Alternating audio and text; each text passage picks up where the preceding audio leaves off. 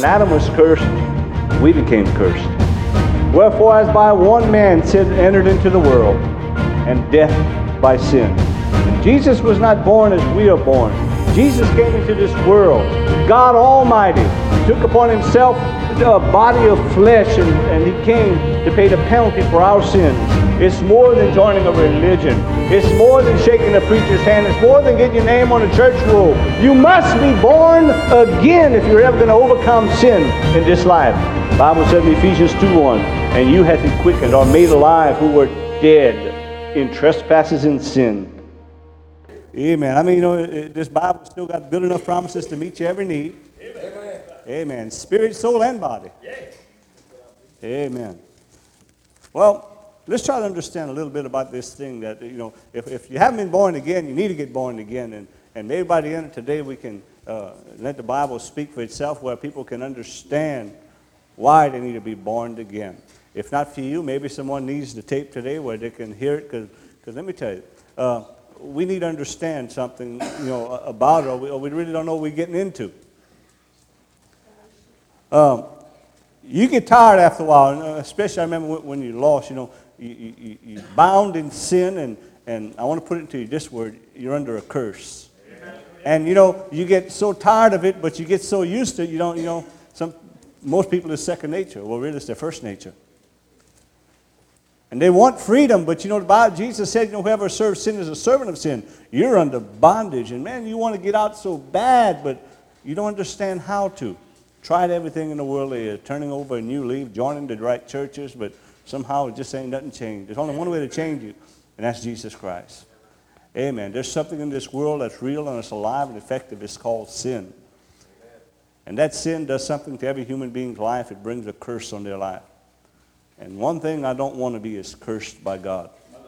Men can curse you, the devil can curse you, but don't let God curse you. Hello? Then you're in big trouble. Well, in Galatians, the third chapter, I'm going to start in verse 10. For as many as under the works of the law are under the curse. For it is written, Cursed is everyone that continue not in all things which are written in the book of the law to do them. Oof, you know, that put us all in a bad place. Even if you was religious minded enough to try to start to turn over a new leaf and doing the right things, doing some good things, the Bible says, well, you still make yourself under worse under a curse. Because you see, you're still going to fail in some area. Because the Bible says, ain't no man could ever keep the laws of this book. You know, especially us being Gentiles, we didn't even have the law. Just think where they put us. Yeah. The Jews who had the law, a lot of them strove and strove and strove to keep it, and they still failed in some areas, and all they did was bring them under a curse. Amen. Hello? The 11th verse says, But that no man is justified by the law in the sight of God, it is evident that just shall live by faith. And the law is not of faith, but the man that doeth them shall live in them. And let me read you some of the good news. That's what the gospel means. Don't you know that? Gospel means good news. Christ has redeemed us from the curse of the law, being made a curse for us. For it is written, Cursed is everyone that hangeth on a tree that the blessings of Abraham might come on the Gentiles through Jesus Christ, that we might receive the promise of the Spirit through faith. Hallelujah. And Father, we thank you for this morning, Lord God, as we gather together in the name of your Son, Jesus. Lord, we ask you to open our understanding, Lord God. Uh, give us a vision in your word, Lord God, that we can see, Lord, where we were and where we're, we're going now. Help us to understand all the things that Jesus has provided for us in our salvation. In Jesus' name we pray. Amen and amen. Here I was, I found myself under a curse. No matter what the curse was, uh, it, it, puts you in bondage. I mean, if it's drinking or, or whether, no matter what, what, what your sin is or was, let me put you that way, was. I don't know, it was just being hot headed. Maybe he was an adulterer. Maybe he was a, a drunkard, a dope head. You name it. You was under a curse. Hello? But you see, Jesus came. He redeemed me from the curse of that law. He broke the curse of that, uh, that, that curse over me. Let me tell you, you look at some people's lives, and man, it makes you feel for them. They, you, you, can literally say they're under a curse. Everything they do goes wrong. Everything. I mean, and then have no hope to go with it.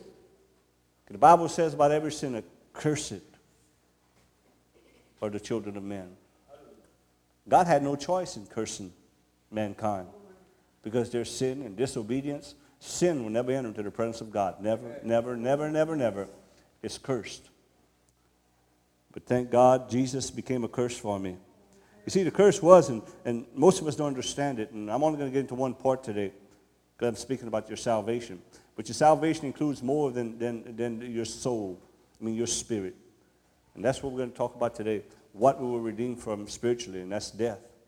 Well, later on, when we get an opportunity, maybe next week or as the Lord leads, we'll look at, you know, this other thing. You were also redeemed from the curse of sickness. I don't care how much the devil tries to put it on you, you still were redeemed from it. And when we learn to stand up in it, we'll find out the reality of it. Just like we can find out the reality of it of having eternal life. And also, you were redeemed from the curse of poverty. I don't care what it looks like. I'm just telling you, the Bible says it. Amen. It's got to be so. Amen. Amen. Just because I ain't experienced something, if the Bible says it, it's true. I just got to find out where I'm missing it. Right. Hello? You know, the Bible says that. We, we ask, we, we don't receive because we ask amiss. That means I'm missing it somewhere. Hello? But anyhow, now that Jesus became a curse for me, the blessings of Abraham is going to come on me because I'm a, I was a Gentile. Uh, and you know, that's a simple word. Uh, uh, it's, a, it's a kind word. The better word for it is a heathen or a pagan. That's what you are before you met Jesus Christ. And we're going to receive the promise of the Spirit. Thank God. Man, look, not only did He save man, He gives us the Holy Ghost and gives us His Spirit. Man, now listen, that wasn't possible without Jesus Christ. Without Jesus Christ shedding His blood on that cross, there was no way you could ever be born again, go to heaven, and not only just waiting, you can have the Holy Ghost down here and have all the promises He said in this book because Jesus be, took that curse upon you. Now, we have a choice. We can either stay under a curse. I don't think nobody wants to be under God's curse. Or we can have God's blessings. Amen. Well, let's look at the first one we want to look at. And we're going to talk about one of the curses that we were redeemed from was the curse of spiritual death. Genesis, the second chapter, and we're going to start right there. In Genesis, let's put in, hallelujah, Genesis, the second chapter.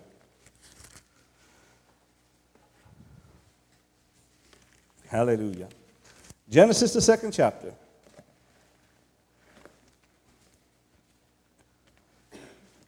Amen.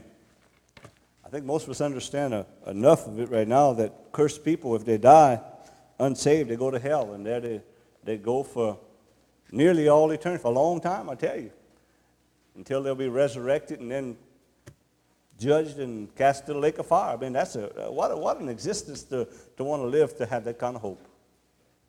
Hello? But that's, that's the curse of the law.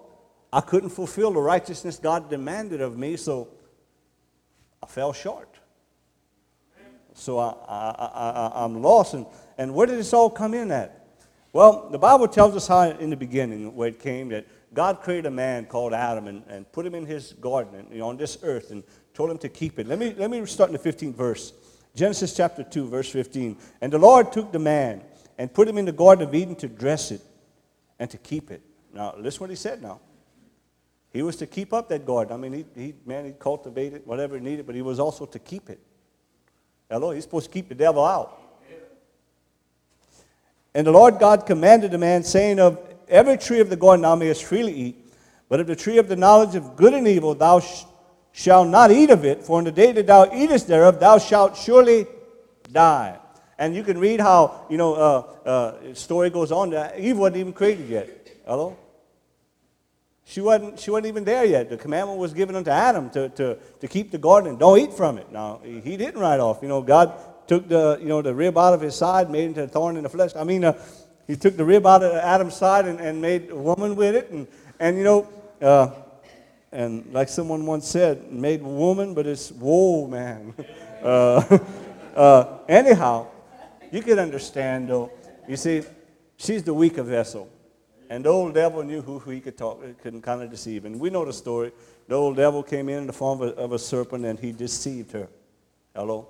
And boy, we all look at we look at old Eve and we say, why did she do it? Why did she have to fall? Well, let me ask you, why did you?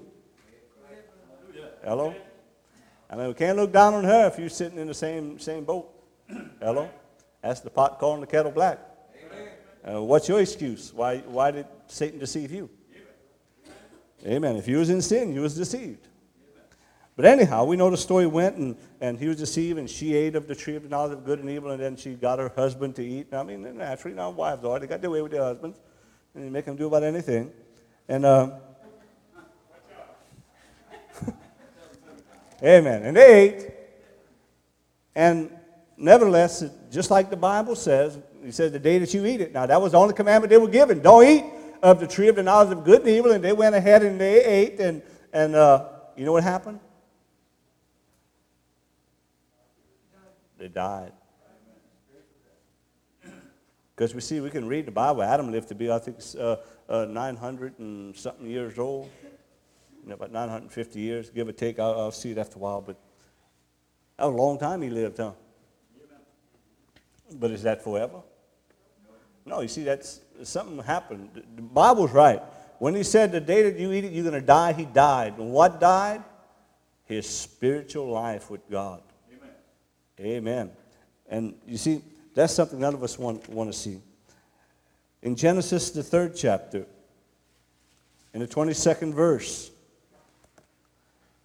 and the Lord God said, Behold, the man is become as one of us, to know good and evil. And now, lest he put forth his hand and take also of the tree of life and eat and live forever. Therefore, the Lord God sent him forth from the Garden of Eden to till the ground from whence he was taken.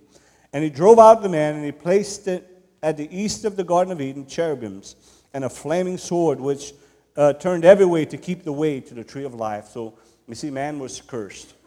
Man was put out of the garden because even if in his sinful state, now that he had fell, if he could have ate of the tree of life, he could have lived forever. But God made sure no one cursed would ever eat of that tree. Hello? No one cursed can get to it. God protected it, and now we find through the Bible now that the tree of life is in heaven right now. It's in the paradise of God, which is in heaven, and it's still kept. Nobody can get to it. And you still got to eat of the tree of life if you want to live forever. But you see, you can't get there. When Adam fell, he also brought it down on us too. When Adam was cursed, we became cursed. When Adam took on a new God, we have a new God. The Bible says in Romans 5:12, Wherefore as by one man sin entered into the world, and death by sin. So death passed upon all men, for that all have sinned. Verse 19 of Romans 5 says, For as by one man's disobedience many were made sinners, so by the obedience of one shall many be made righteous. Verse 21 of Romans 5 says, That as sin might, had reigned unto death, even so might grace reign through righteousness unto eternal life by Jesus Christ. You see, that's what the whole gospel is about. You were cursed. When, when, when you were born into this world, you received the, the, the nature of Adam. You received the, the same penalty of your sin, that is death. But Jesus came that we wouldn't have to be under that curse any longer. We could receive eternal life. 1 Corinthians 15, verse 21 says, For since by man came death, by man came also the resurrection of the dead, that man being Christ Jesus. Verse 22 says, For as in Adam all die, even so in Christ shall all be made alive. Ooh, thank God. Listen, I, I, I can get out from under that curse. And thank God it was the greatest news I ever heard when the that said that, you know, Jesus had forgiven me of all my sin and gave me a brand new life, and I no longer have to live under a curse to struggle to, to try to please God. Now Jesus Christ did it all for me. And all I had to do is, is follow him and trust him.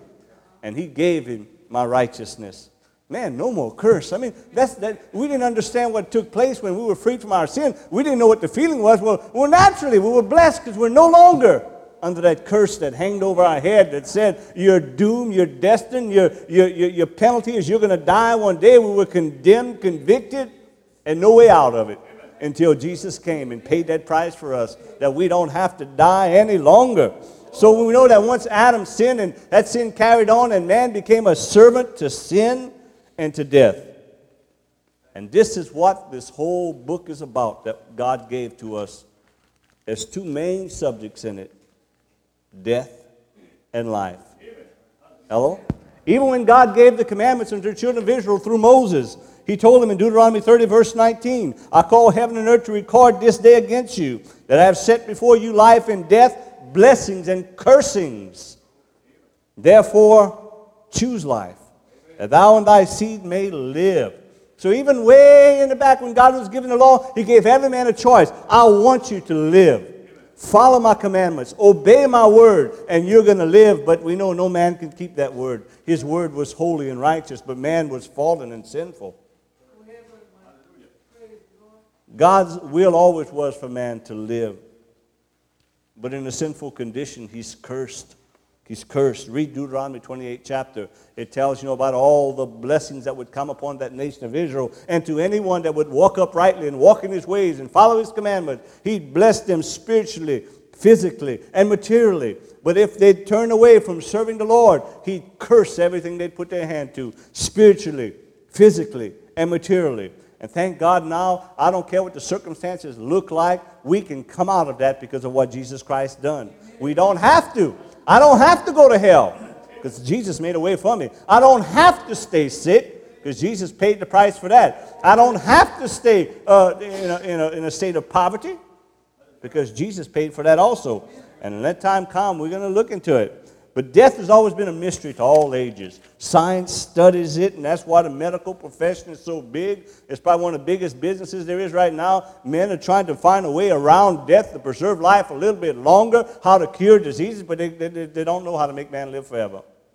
Then religion steps in, tries to explain to man what death is, but still they don't know what death is. Because even scientists themselves said the human body shouldn't die the way it's made. It ought to live forever, but some reason it just don't last. And I'll tell you why, it's sin uh, religion tries to explain. It says, well, you know, in all kind of religious terms, how what death is. Well, death is this and that and that. But let me tell you, death was not an original part of the creation. When God made man, He created man to live forever. If only He wouldn't have sinned.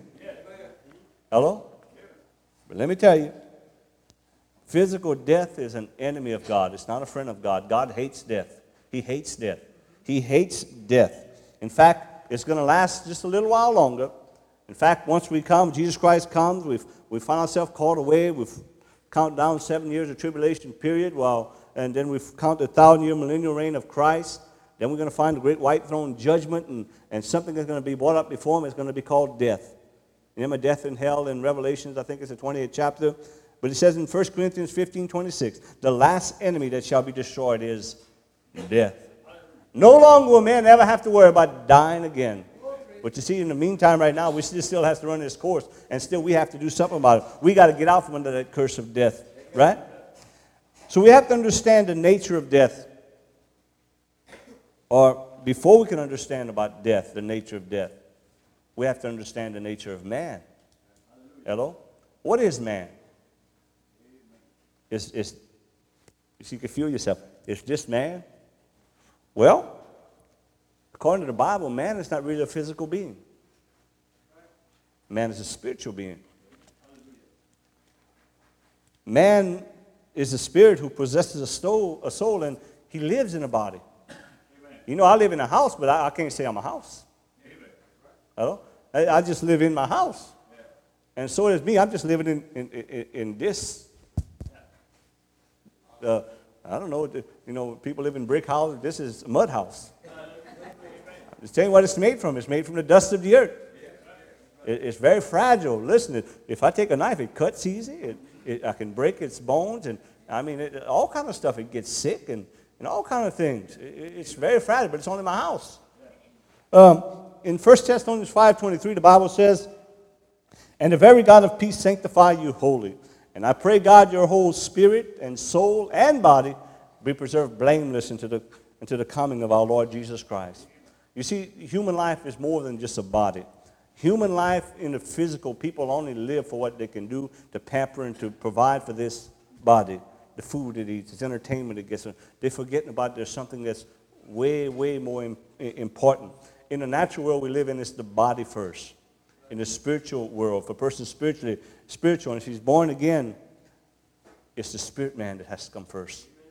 Let me read in John, the third chapter. Most of us know these verses good, but maybe someone doesn't. So let's read them just in case someone has never heard it. In John, the third chapter, we're going to try to explain what man is all about. What makes up man? What constitutes man?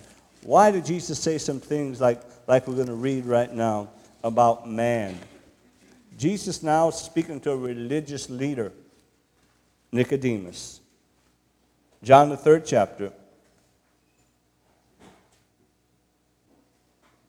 John, the third chapter.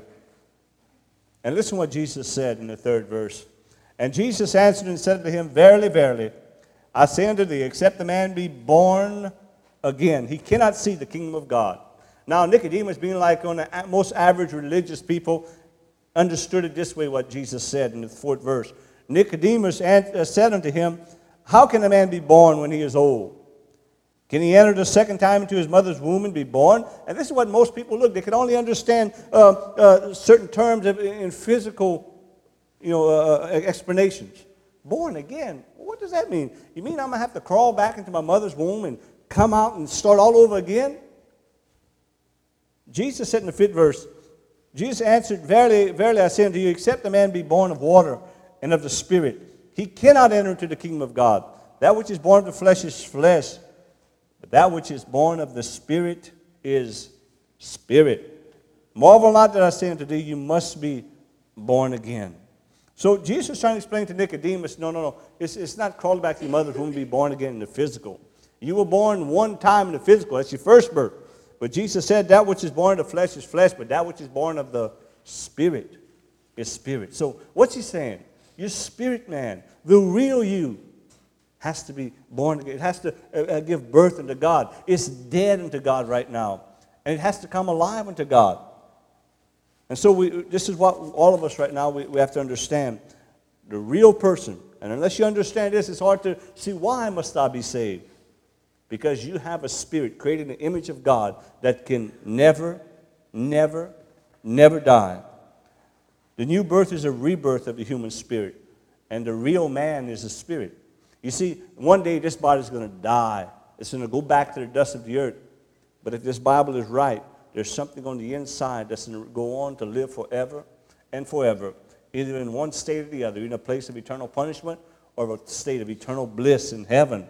The spirit operates through the soul, and the soul in turn operates through the physical body. You see, uh, this spirit man wants to do certain things. Well, he goes through the mind, he tells what this body what to do. Hello? And it, it functions that way. Um, at physical death, the man and his soul leave the physical body and go to their home. Where's that home going to be? Let's read in Luke, the 16th chapter. And I'm, we're trying to learn something right now. What is the real man? What is the real man? Let me tell you, that's why most people they just pamper to the flesh. Hello? Take good care. I mean, give it what it wants. You know, if it wants to drink, let it drink. Wants to drug, then just make, give this body the feelings that it wants. But there's more to that. In Luke the 16th chapter, Jesus, man, in this little parable, it's not a parable, it's a true story. He, he tells us what really goes on, because you see, all of us, we see, man, you know, a person dies they, um, physically, they put him in a grave, and, and there they say, well, that's the end of him. I mean, there's no more suffering, no more pain. Everything's, you know, ended for him. Uh, or like some would say, well, you know, this, their soul is just sleeping. One day God's going to resurrect the dead, and then they're going to come to existence again. But is that what the Bible teaches? In Luke, the 16th chapter, Jesus said in the 19th verse, there was a certain rich man, and it wasn't a made up man. He said there was a certain rich man that lived on this earth which was clothed in purple and fine linen, and fared sumptuously every day. I mean, he pampered this old flesh, dressed it good, fed it good. And there was a certain beggar named Lazarus, which was laid at his gate full of sores, desiring to be fed with the crumbs which fell from the rich man's table. Moreover, dogs came and licked his sores. Now, we're going to go a little bit more into the story. We're going to find out that they both died. Okay, I want to bring a point across. They both died. A lot of people think, well, if you're rich, you can't go to heaven. And then a lot of people think, well, you know, if you're poor like Lazarus, then you can go because you're poor. No such thing. The only reason why we're going to read the rich man went to hell is because the rich man despised and wanted nothing to do with God, didn't want to obey his word. But Lazarus evidently loved the Lord, even though he didn't have much of this world's good. Understand that, okay? Because I had people uh, uh, tell me that, and that's a misunderstanding. They never had nothing in this world. They were poor, they were busted. For sure, they're, they're going to heaven. Poverty, uh, uh, heaven isn't rewarded for poverty, just for being poor. There's wicked poor as well as there's, there's, there's righteous poor. There's wicked rich as well as there's righteous rich people. You understand that? There's only one way to heaven, that's through Jesus Christ. Only one way. And man, I got people tell me all kind of things. Like I got one aunt, she took care of my grandmother, uh, I mean, for years and years. And I tried to talk to her about Jesus Christ by being born again. She said, What you trying to tell me? You mean I won't go to heaven all these years I sacrificed to take care of my mama? I said, That's right. Boy, she got mad. She thought they had another way to get to heaven besides Jesus Christ. You see, I'm trying to explain that to you. But anyhow, 22nd verse. And it came to pass that the beggar died. That's the end of the story.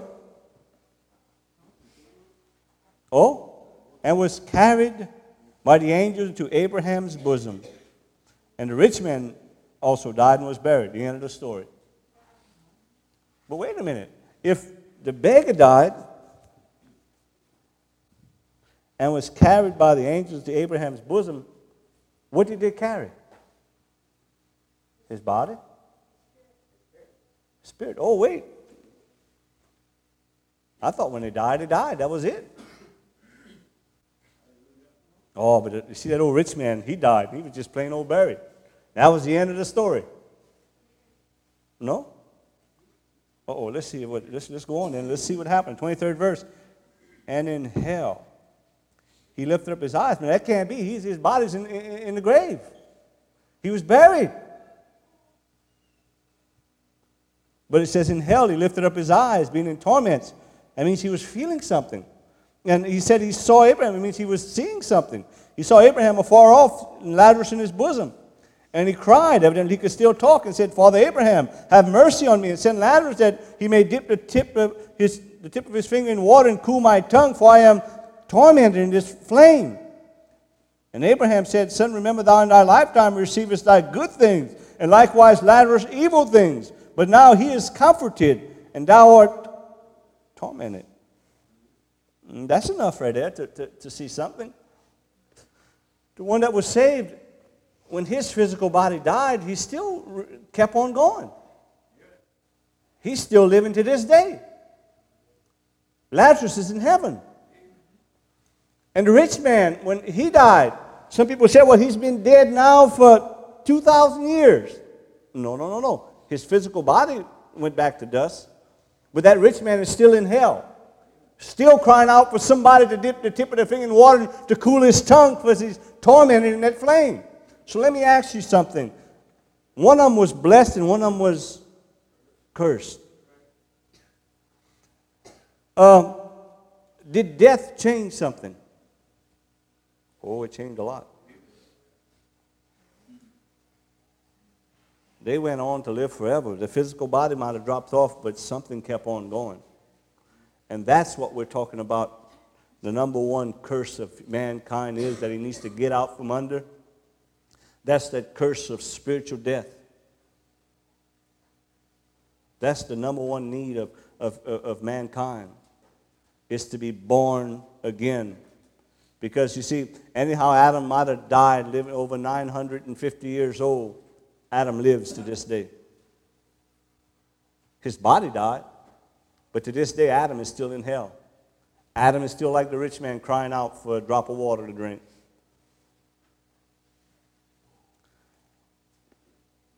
There's no such thing as soul sleep. Both Lazarus and the rich man were very conscious then, and they're very conscious today. Well, someone said, Well, I'm all mixed up. What this means, death? Man, I see people die. They die. I see it, they're dead. Well, the Bible, if you read it real close, it speaks of three kinds of death.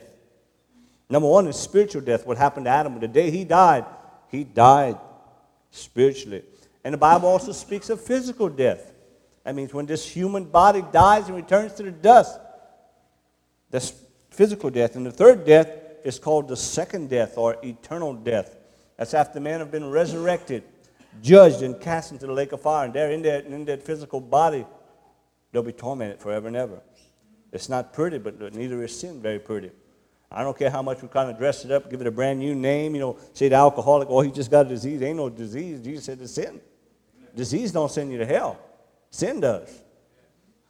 Uh, but real death, real, real death, the number one primary death that we have to understand is when our spirit rather than our body dies. Jesus said in Matthew 10 28, and fear not them who kill the body, but are not able to kill the soul. but rather fear him who is able to destroy both soul and body in hell. And Jesus, talking of the religious people who walked in his days, he said in Matthew 8 22, Let the dead bury the dead. What's he talking about? That don't make sense. What's he saying? Let the spiritually dead buried the physically dead. So you see, there is more than one kind of death, isn't there? Spiritually dead buried the physically dead. Physical death is only a manifestation of the spiritual death. Give it enough time. You take an apple off the tree where it's alive and you put it up on the shelf. It might take a little while, but after a while, what happens to it? It rots, it dies, you see, because it was disconnected from its source of life. Same thing with human life. You disconnect it from its source of life, Jesus Christ. You might live 50, 60, 70, 80, 90, 100 years old, but you're going to die. Your body's going to drop off, but that's still just the outer shell. Something else died a long time ago. So, physical death. So, I looked at, Jesus said, you know, but, but, but only God's able to destroy both body and soul in hell. Spiritual death. Physical death, the manifestation of a spiritual, uh, physical death is a manifestation of a spiritual death. And the second death, which if we had time, we'd look into it, it's the home of the spiritually dead people. It's all those who have died without Jesus Christ and, and, and who are going to be resurrected and cast into a lake of fire, which the Bible says this is the second death. You're going to die all over again. Now, let's understand something about when we say spiritual death. Some people, I've, I've, I've heard them say it. I, I couldn't believe spiritual Christians actually said this that the, the, the second death, people are going to cease to exist.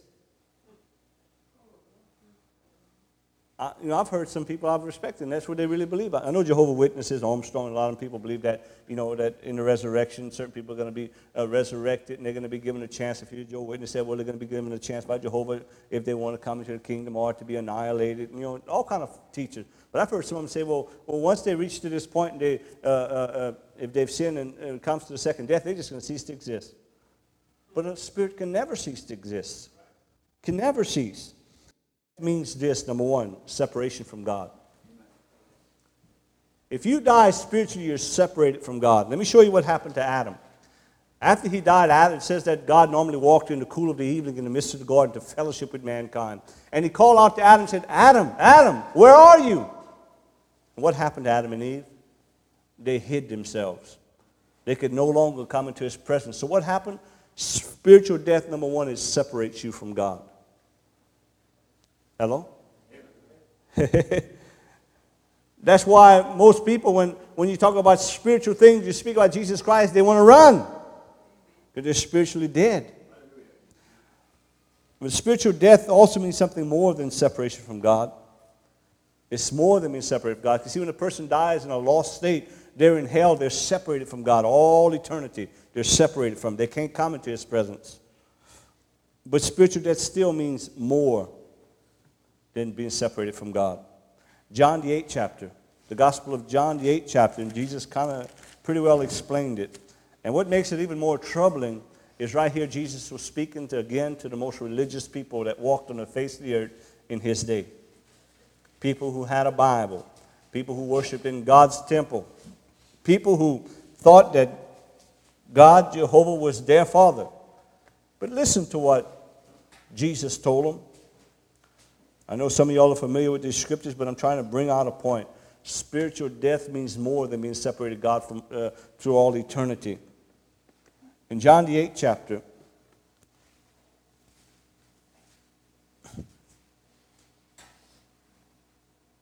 now remember, Jesus is talking to religious Pharisees right here. John 8, verse 39. And they answered and said to him, Abraham is our father. Spiritually, were saying, Well, we're descendants of Abraham, the friend of God, the, the, uh, the inheritor of all the blessings of God. We're his descendants. And Jesus said unto them, If you were Abraham's children, you would do the works of Abraham. But now you seek to kill me, a man that has told you the truth, which I have heard of God. This did not Abraham. And you do the deeds of your father.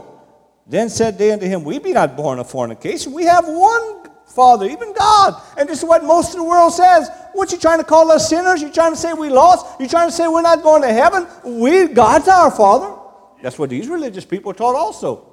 But you see, without the new birth, it's impossible for God to be with your Father. Listen what Jesus said in the 40. Let me start back in verse 43. Why do you not understand my speech, even because you cannot hear my word? You are of your father the devil, and the lust of your father you will do. He was a murderer from the beginning and abode not in the truth, because there is no truth in him. When he speaketh a lie, he speaketh of his own, for he is a liar and the father of it. Now listen to what Jesus told these religious people. God ain't your father. The devil is. Now, spiritually speaking, what does he, he mean? Spiritually meaning that, that, you know, if you were born of God, what would you have? You'd have God's nature, right? You'd want to act and talk and fellowship with God. But when a person is lost and spiritually dead, it means that Satan is his father and they have Satan's nature. That's what Jesus said. The lust of your father you're going to do. The will of your father you're going to do. If you're born again, which will you want to do? God, your father. If you're lost, you're only doing, I don't care what, what, what mode or what manifestation it takes as you being called a sinner. You're only doing what your spiritual nature, your spiritual father tells you to do. That's what really means spiritual death. It means you don't belong to God, you have another master. You have a different father. That's why Jesus said you must be born again. When Adam and Eve listened to the devil, the devil became their spiritual father. They had took on the devil's nature in their spirit. That's why they were separated from God. That's why they can no longer come near to God because they belong to someone else then. You know, Man is united with the devil. He was driven away from God. He was driven out of the garden, away from God, with no way to come back to God. And no longer responds to the call of God. God calls to every man, but he can't hear because he's got a master that keeps him in the tight bondage, and that's called Satan, under a curse. Jesus said in John 8 34, Jesus answered and said, Verily, verily, I say unto you, whosoever committed or practices sin is a servant of sin. And this explains why man cannot be born or be saved just by his conduct. Jesus said it, you must be born again. People it. I mean, when I was little, I mean, my mom, I'm no doubt they wanted me to go to heaven, have eternal life. When I was a baby, had me baptized as a baby. Said, well, that'll help. When I got a little bit older, first grade, made my first communion. Got a little early, uh, older, uh, uh, made my confirmation, and on through all these things. And, and then after I've done all the things that I've known I was supposed to do, then I still ask the priest, well, am I ready to go to heaven? No, no, no, not yet. Still got to uh, do a lot of things. You're still going to have to go to purgatory. You're still going to have to have people pay money for the masses to hopefully one day get out and say, well, what does it take to get to heaven? I mean, I try to live the right kind of life. I mean, I try to turn over a new leaf. Doesn't won't God say that's good enough? Nope. I mean, even if it was possible for me to quit sinning altogether on my own, He'd still have to tell me, can't come. You don't belong to me. Hello? I don't have ownership uh, uh, on you. If man were not a child of the devil, if his nature wasn't Satan's nature, if Satan wasn't his master, then he could begin to just change his conduct. I mean, the drunkard would say, Well, I quit drinking. Now God, no, no, no, it's more than that.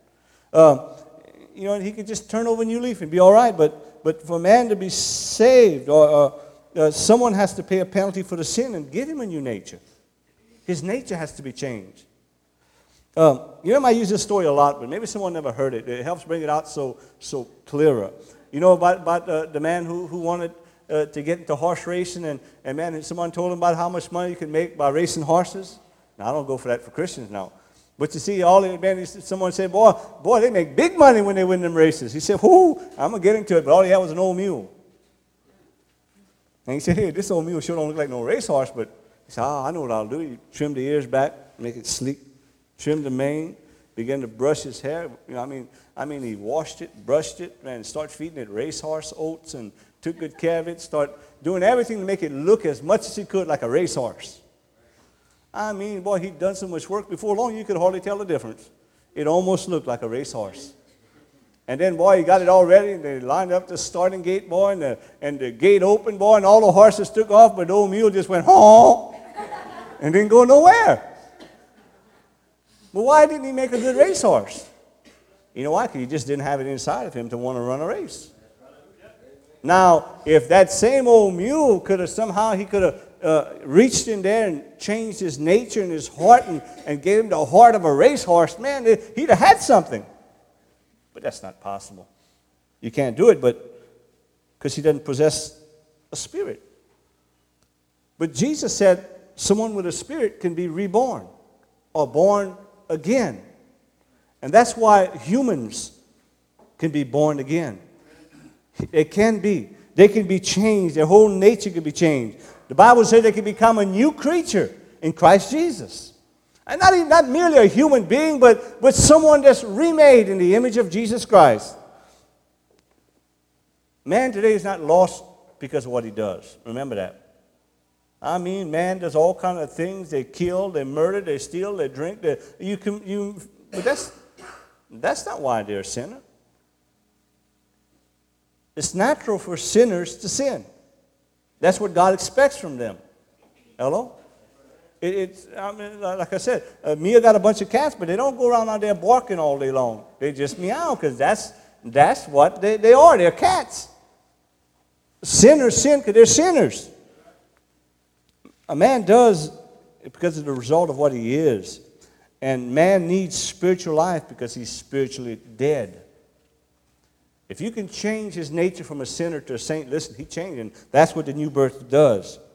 Jesus said this because Jesus came, when he laid down his life on that cross, he came to redeem us and bring us out from under that curse. Jesus said in John 5 26, For as the Father has life in himself, so hath he given to the Son to have life in himself. And Jesus was not born as we are born. Jesus came into this world. God Almighty took upon himself a body of flesh and, and he came to pay the penalty for our sins.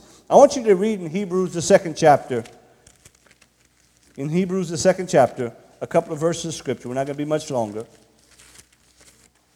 But you must understand why Jesus said you must be born again.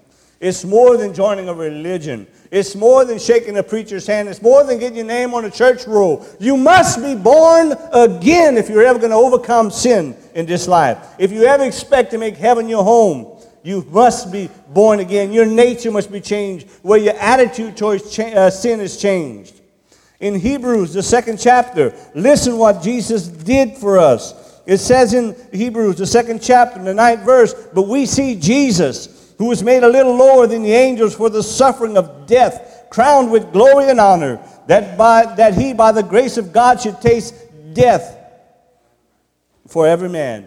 Jesus took the penalty that we deserved. If we died spiritually dead, we're going to taste death, the torments of hell, but Jesus took it for us. He took the punishment for us. I want you to go into 14 to 15 verses.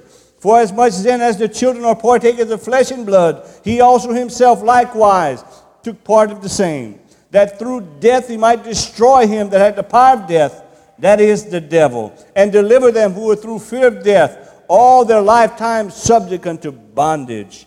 Thank God that's what Jesus did. He became flesh, took my place, and now I no longer have to worry about dying spiritually because Jesus died that I might have life. Jesus said in John 10 10, the thief cometh but, but for to steal and to kill and to destroy. And he's talking about your life. But Jesus said, I am come. Jesus said, I am come that you might have life and that more abundant. Jesus said in John 5 and verse 24, I say unto you, he that heareth my word and believeth on him that sent me has everlasting life, and shall not come into condemnation, but is passed from death unto life. That's what happens when a person is born again. He no longer is under a curse of death and condemned to die. He passes and he's, he's granted eternal life, and there he'll live forever and ever.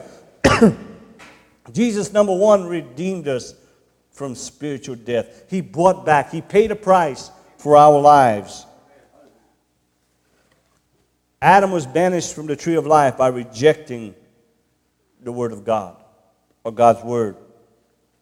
But according to Revelations 2 7, All who now accept and obey the word of God are brought back into the tree of life and have a right to approach it. Revelations 2 7 says, To him that overcometh will I give to eat of the tree of life which is in the midst of the paradise of God. We have that right now. He said in 1 John 5 4, And whatever is born of God has been born again, overcometh the world. He said in 1 John 4 4, You are of God, little children have overcome them. Who's that? That's the, the world, the flesh, and the devil. You have overcome them because greater is he that's in you than he that is in this world. You see, spiritual life is not only taking on the life of Jesus, but letting Jesus Christ live and reign in your life. And the new birth isn't something that you learn how to do. It isn't something that gradually takes place. The new birth is instant. Just like when a baby is born into this world, it comes and, I mean, it's alive, it's, it's screaming, it's kicking, it's full of life. And that's what happens when a person believes on Jesus Christ and forgiven of his sin and given eternal life. He's alive unto God. Man, he can, that's why he can worship and praise and carry because he's alive unto God now. He's no longer separated from God, but he's brought near unto God. The Bible says in Ephesians 2 1, and you hath he quickened or made alive who were dead in trespasses and sin. Hello? How did he do it? How do you deserve it? Ephesians 2 8, for by grace are you saved through faith, that not of yourself. It's a gift of God. Not of works, lest any man should boast. If I want to give you a gift and you had to work for it, it's no longer a gift. It's something you deserved. And that's why I guess most religions hate this gospel. They can't have their input into it. They can't have a claim to it and, and, and regulate about who they want to give it to. Yeah. It's a gift of God. Any man that wants to live forever and be born again can. Not of any works, but by the gift of God. Let me close right there. Father, we thank you, Lord, for your word. We thank you for your goodness, Lord, your kindness and your mercy. We thank you for the Bible that you've given to us that teaches us of how Jesus Christ came to redeem us from the curse of the law. It teaches us how we no longer have to uh, experience spiritual death, but we can be alive unto God through Christ Jesus our Lord. That no longer have we take on a, the nature of, of Satan. We no longer belong to him. Jesus Christ is translated out of the kingdom of Satan and of darkness into the kingdom of his dear Son and into the kingdom of light. Lord, we thank you. We don't have to walk around in spiritual darkness any longer, Lord, trying to, to act religious, trying to be religious to please you, Lord. But by being born again, Father, we just become alive unto you, Father, and we can cry, Abba, Father, because we know, Lord, you're our spiritual Father. And Lord, we shall never be separated from you. Lord, we thank you for spiritual life. We thank you that Jesus Christ came and, Lord, he became a curse for me. And he broke that curse over my life by his goodness and his own grace. In Jesus' name. Amen and amen. And I want to ask you, maybe someone's never been born again, and maybe they've never understood what it means to be born again. I got to give you the opportunity to partake of that new life. Jesus came and paid a terrible and a great and, and, a, and a high price for the salvation of our soul. But you know, it won't do you any good if you just sit in church all your life and never accept that gift into your life if you never say, Lord, I'm sorry for my sins, I don't want to live this way. You see, just, just trying to turn over a new leaf won't free you from sin. It's, I mean, even if it takes getting to the altar and pouring it all out unto God, telling God, I'm sorry, you telling the Lord, I want a new life, you know, He'd give it to you. If you get serious with God, God gets serious with you. And He'll give you eternal life. Listen, ain't no amount of money in the world can buy. You can work all your life and, and scratch and scrape, and you can't buy eternal life. The Bible says, What shall it profit a man though he gain the whole world and lose his soul? Like that rich man, and in this day and in hell, is still screaming out. He was rich, he had it made, he ate good every day, clothed good, but when he laid down uh, on, on, for his last time, all that money in the world couldn't give him an ounce of relief.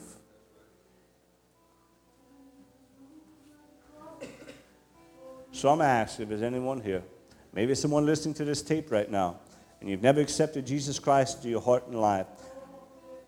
Don't just pray, seek Him, and mean it from your heart that you want that gift that He has. Tell him you're sorry of your sin. Tell him to wash you in that blood and take him at his word and believe it. The Bible says in 1 John 1 9, if we confess our sins to him, he's faithful and he's just to forgive us of our sins and to cleanse us from all unrighteousness. Jesus said, He that believeth on the Son hath eternal life, but he that believeth not shall not see life. If you believe in Jesus Christ, make it work in your life by repenting of all the sins you, have committed and asking Him to forgive you and ask Him to save you and ask Him to fill you with the Holy Ghost because you need it. And I'm asking if there's anyone here in, in this congregation that doesn't know Jesus Christ, is not ready to face Him, has never accepted the gift that He has for them. If there's anyone here, I want to ask you don't wait. Take it while it's available. Jesus said, the, night, the day is coming, or the night's coming when no man will be able to work. There's coming a time where that door is going to be closed. Anyone here?